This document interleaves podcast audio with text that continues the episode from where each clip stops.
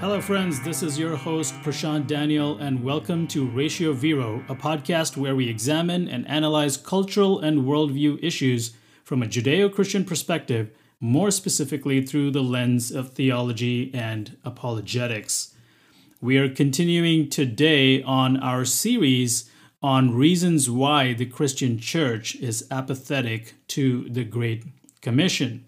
Now, let me just uh, recap uh, some of the sessions we have been doing over the last few weeks.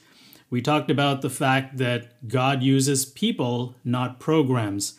That since the beginning of time, from Genesis to Revelations, it was God's sovereign will to use mankind as the agency with which to bring about his purposes. We talked about how God gave man dominion over everything, that man was the centerpiece of everything God did. Even when humanity fell, God sent his Son in human form to redeem us. So we must not make the mistake of assuming that it is uh, special church programs or religious policies that will bring about evangelism. On the contrary, God chooses to use ordinary people like us to share the gospel. We talked about having a you come versus we go mentality. That is, somehow we seem to think that it's God's job to bring the lost to us that once they wander in through our church doors, then we can give them the gospel. Or we even think that the lost will desperately come knocking on the doors of the church because they deeply lack meaning in their lives. No, there are plenty of happy pagans out there who don't realize they need God. That is why we must take the news to them instead of the other way around. And lastly, we talked about the necessity of urgent intervention. We said that if we were truly honest with ourselves, we will realize that we actually truly don't feel a sense of urgency about the lost. I shared some statistics that every minute over a hundred people die somewhere in the world. That means two persons enter eternity every second. And we really need to ask ourselves which eternity are they headed to? Imagine if these people are our loved ones or that someone we know might belong to that statistic. It would spur us into action. It should provoke us toward urgent intervention. So that's a quick recap of some of the topics that we covered on this series over the last few weeks, which brings us to today's topic, which is titled Ill Equipped for Evangelism. And I want to offer us two reasons why we are ill equipped. Reason number one is communication barriers, and number two is being comfortable with our inadequacies. So let's start with communication barriers. The first communication barrier we face in evangelism is that we simply lack the courage to share the gospel. Now, some of you might be thinking, wait a minute, are you saying I'm not brave enough to go talk to people about Jesus? Uh, yeah, that's actually what I'm saying. If we're honest with ourselves, we will realize pretty quickly that almost all of us feel insecure about going and striking up a conversation with a stranger, especially if that conversation is about something important, no less the gospel. One of the things I want to offer you is the opportunity for us to be real with each other. Okay, let's not over spiritualize things. Let's take off our Christian masks and let's be real almost all of us don't have it within us to go talk to someone about their eternal destiny, at least most of the time. So, why is that the case? Why do we have such reservations? Now, in reality, it's hard to nail down precisely why someone might feel that way because, you know, each person is different and their motivations might be different. But I think a general reason is because we're concerned about what someone might think of us. You know, I'm reminded of uh, Steve Jobs, the late founder and CEO of Apple, uh, who was not exactly known for his cheerful demeanor. In fact, he was known to be quite ruthless in his demands and expectations. And Jony Ive, his um, design guru uh, for a long time, on several occasions, uh, you know, he, he stated that on several occasions, Steve would be very blunt in his assessment of something in front of the person responsible. And when Jony would say that his comments hurt that person's feelings, Steve would tell him, Jony, you're being so vain. You're more concerned about what that person may think about you rather than caring about whether what we have done is the best that we can do for this product. Now, that's an anecdote, and I'm not anywhere at all implying that we should be obnoxious or act like a jerk by being rude or blunt when we approach people.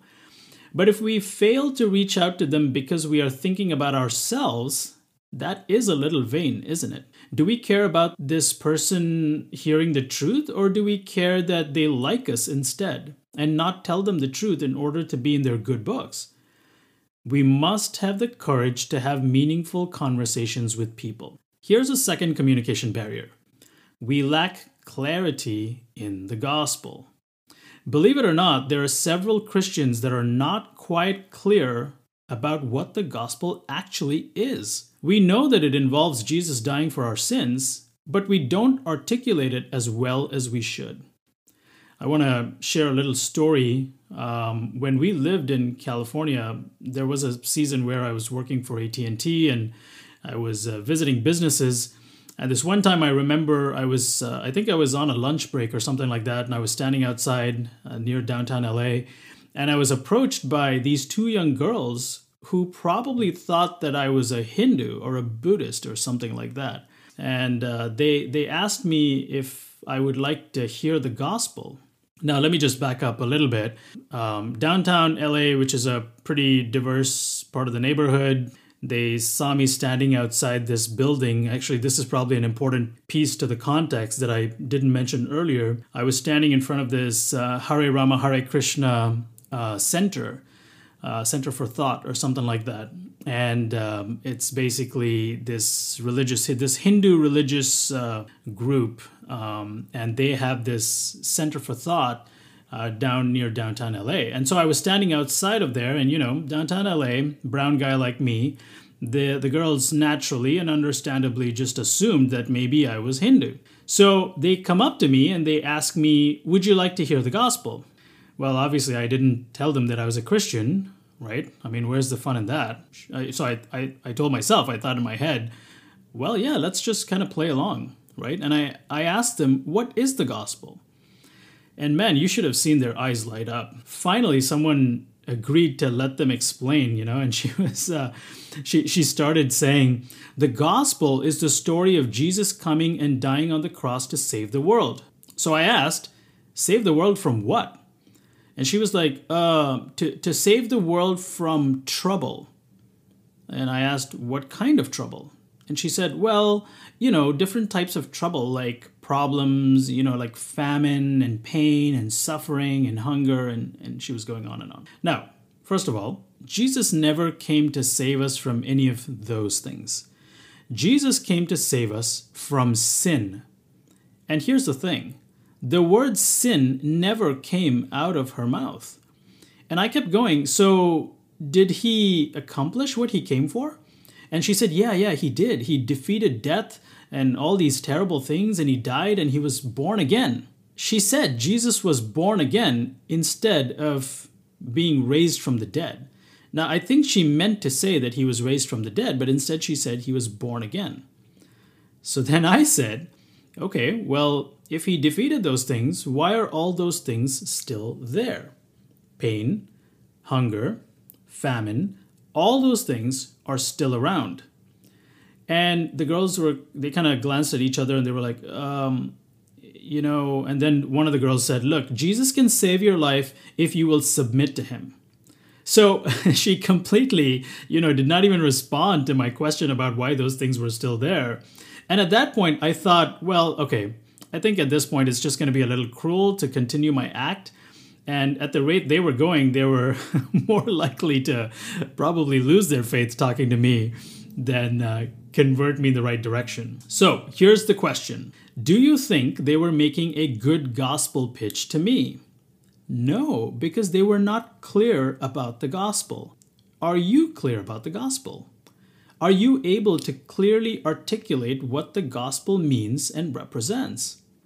If somebody were to approach us on the streets and ask us, why is the gospel good news? Are we able to give a clear and clarifying response to that crucial question? Ladies and gentlemen, not only do we need to have the courage to share the gospel, we should have the clarity to explain the gospel as well.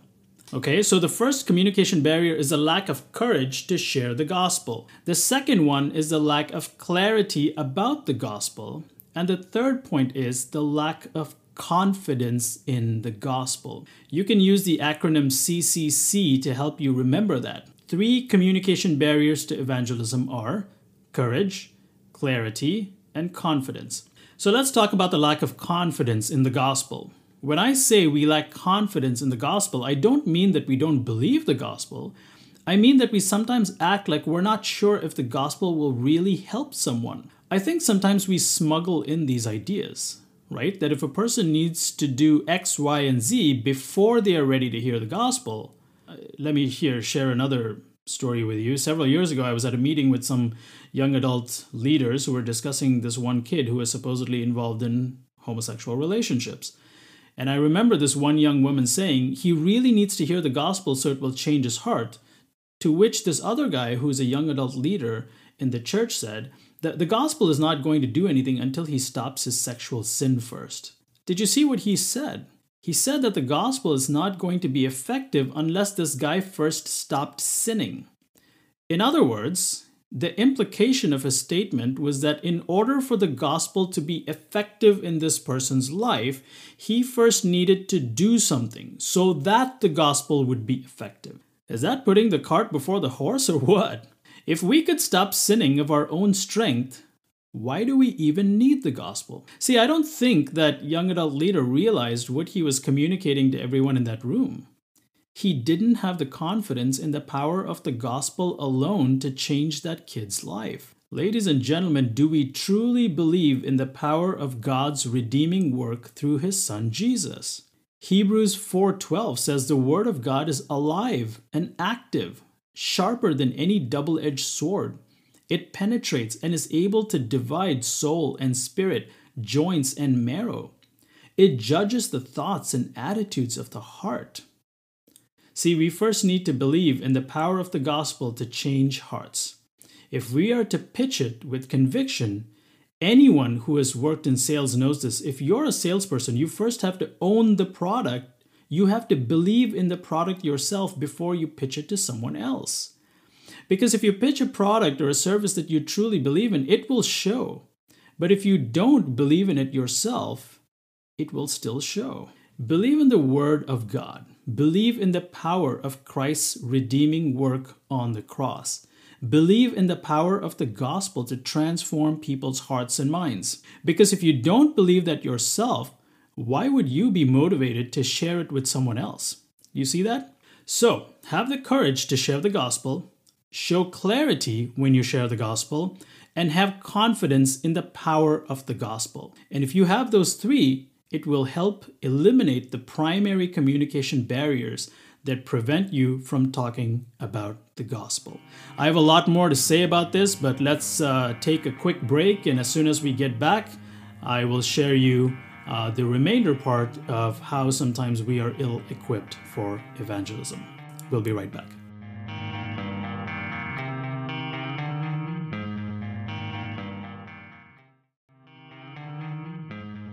All right, friends, welcome back to the second half of our podcast for today. And I shared with you before the break uh, three particular reasons why uh, we are uh, ill equipped to share the gospel. We talked about how we don't sometimes have the courage to share the gospel. We talked about how we are not clear or we don't have clarity when we share the gospel. And we talked about how we don't have confidence in the power of the gospel. And now this brings us to our second and final point for today being comfortable in our inadequacies. Let me warn you that this point may step on several of our toes, but that's okay. Because the purpose here is not to guilt or shame anyone into action, but to cause us to be introspective about ourselves. So here is the imperative question As a Christian, are you striving to continually grow and develop? Or are you satisfied with where you are and just coasting? Because almost all of us have areas that we need to grow in. Some of us know what those areas are. A few of us may not know that we even need to grow in those areas. But listen to what Hebrews 5 11 to 13 says. It says, We have much to say about this, but it is hard to make it clear to you because you no longer try to understand. For though by this time you ought to be teachers, you need someone to teach you again the basic principles of the oracles of God. You need milk, not solid food, for everyone who lives on milk is unskilled in the word of righteousness, since he is a child. You see what this passage is saying? The author of Hebrews is addressing believers and saying, We want to give you more, deeper, and better things to learn, but you guys seem unwilling to try to understand. You seem con- content with where you're at. And by this time, you should be able to eat more advanced spiritual food, but you're still wanting spiritual milk. There are many Christians who are content with the spiritual milk that they have been drinking for years. And at a time when they should be far more spiritually mature, much better developed in their understanding and knowledge, they have not grown because they simply have no desire to grow. They're simply okay with coasting with everything they have known and have believed in without maybe even critically thinking through it. As Christians, we cannot be complacent about our spiritual growth and maturity. We must constantly be looking to get better and grow in our knowledge and understanding. Our Christian walk must also continue to grow and develop. We cannot be complacent with our faith. Again, keep in mind that the, the purpose of this exhortation is in the context of why Christians are not motivated to evangelize the lost world. And I think for a lot of people, that's because they don't think they're equipped enough to do that. So, what practical steps can we take to further our knowledge and wisdom to become better equipped Christians? Firstly, let's get better at studying the scriptures. Maybe there are some of you in here who read your Bible with concordances and commentaries or theology dictionaries. And if you study like that, good for you.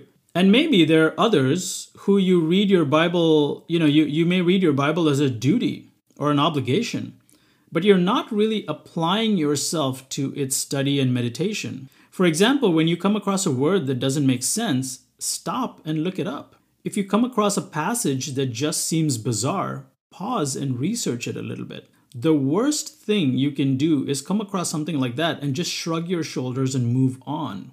And that kind of in depth study might look different for some of you.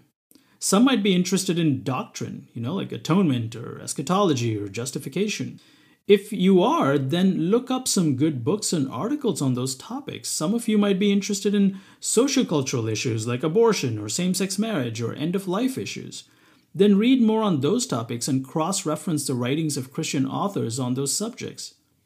See, the point is applying yourself diligently to growing and developing in different areas broadly will definitely equip you to become a more solid, knowledgeable, and better equipped Christian. Read broadly. I, I think this is something I, I uh, you know, I've, I've noticed um, a lot of my well intentioned, you know, Christian friends or uh, you know, even people who I consider very passionate about theology make this mistake a lot. I think what they do is they they read a lot of Christian books, and that's good. There's nothing wrong with that, okay?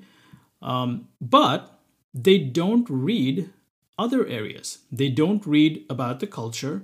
They don't read about business. They don't read about politics. They don't read about even the entertainment industry or the, the arts or something like that. And I think that is very important to do, especially if you want your Christian faith to be relevant in the times that we live in today. I think a lot of Christians I know just don't read enough or they don't read broadly. I remember uh, speaking to this one person several years ago, and you know she was quite proud of herself. She said, "I only read the Bible. I don't need to read anything else." Okay, that's good, reading only the Bible is still better than not reading anything at all. But my point is, when you do that, you can become out of touch with what is happening in the world around you. And then you become unable to examine world affairs from a Christian perspective. If you're not aware of what is happening around you in culture and society, you will not know how to apply your Christian faith and values to it. Does that make sense? In the book of Acts, 1 Corinthians and Titus, the Apostle Paul quotes pagan poets and philosophers, which tells you what? Paul wasn't just reading the Torah, he was reading lots of mystical, pagan, and even probably irreligious material. He was at least aware of it. And when the opportunity to evangelize presented itself, he was able to lean on his extra biblical knowledge to relevantly appeal to the audience he was talking to. You know, this may sound sacrilegious to, you know, to say on a Christian podcast, but don't just read Christian books. Read broadly, read history, economics, sociology, politics, culture. The options are endless. Of course, stay away from things that are evil or might tempt you or lead you astray. But read broadly so that you are in touch with everything that is happening in the world around you. And then, don't stop there. Once you've read it, apply what you read to Christianity and compare it. See where those things are compatible or incompatible doing those kinds of things seem very simple, but I, tell you what, they go a long ways in broadening your perspectives on reality, but also ultimately on Christianity. You know, my wife and I uh, like to do this one thing on movie night. Of course, we enjoy watching a movie, but for us, the best part is after we finish watching it. We sit and discuss the themes that we noticed in it, the worldviews, any underlying philosophies, and we analyze the dialogues or those themes from a Christian perspective there have been times when those discussions have sometimes gone about as long as the movie itself. So, what is my point in all of this? The point is that as Christians, we must strive to continually grow and develop in wisdom and knowledge, and not be content or coast in our current state. One thing I mentioned in the previous episode was I asked us to make a list of strengths, even if it's just one or two. I said it's important for us to examine what our strengths are and then write it down. I asked you to think about how you would apply that strength toward reaching out to someone. And in this episode, I want to encourage you to do the opposite. So, previously, you wrote down what your strengths were. This time, I want you to write down what you're not good at. What are your weaknesses? Write down a weakness, write down a liability, and ask yourself how is that weakness limiting me or hindering me as a Christian, and how can I improve in that area? You see, God has called me into the field of Christian apologetics. I know that He has put me in this world for the defense of the gospel. As an apologist, I'm a person who's trained to give a defense of the gospel and to make a case for its integrity against all kinds of skeptical attacks on it. And I can tell you one thing with absolute confidence in the 17 years that I've been practicing apologetics, there is not a single day where I don't think about how I can improve in a specific area of my craft. When you care and are passionate about something, you will be driven to grow and develop in that area and become the best you can be in that area. If you are here today and feel like you don't have that passion for evangelism, Ask God to give you that burden. Ask Him to give you that passion. Ask Him to stir you, to make you uncomfortable with yourself, so that you're inspired to grow and develop and better equip yourself in the field of evangelism. As Christians, we cannot be comfortable in our inadequacies. The Lord says in Hosea 4 6, My people are destroyed for lack of knowledge. And that is precisely what the enemy wants for us as well to keep us snug and comfortable in the little that we know, precisely so that we will be unprepared for the task of taking the truth of the gospel to the world. Identify your weakness, ask yourself how that hinders you from the gospel, and make a concerted effort to grow and develop spiritually into a mature Christian who is prepared to evangelize to a lost world. Well, that'll do it for this week, folks. Definitely make sure to stay tuned for the next episode in this series. If you're interested in getting more information on what I do or additional resources, please visit reasonabletruth.org. That is reasonabletruth.org. If you found this podcast helpful, please recommend it to your friends and family and encourage them to subscribe to it so they can stay up to date on all our latest content as well. Thank you once again for joining us for this episode of Ratio Vero, and until next time, God bless and have a great week.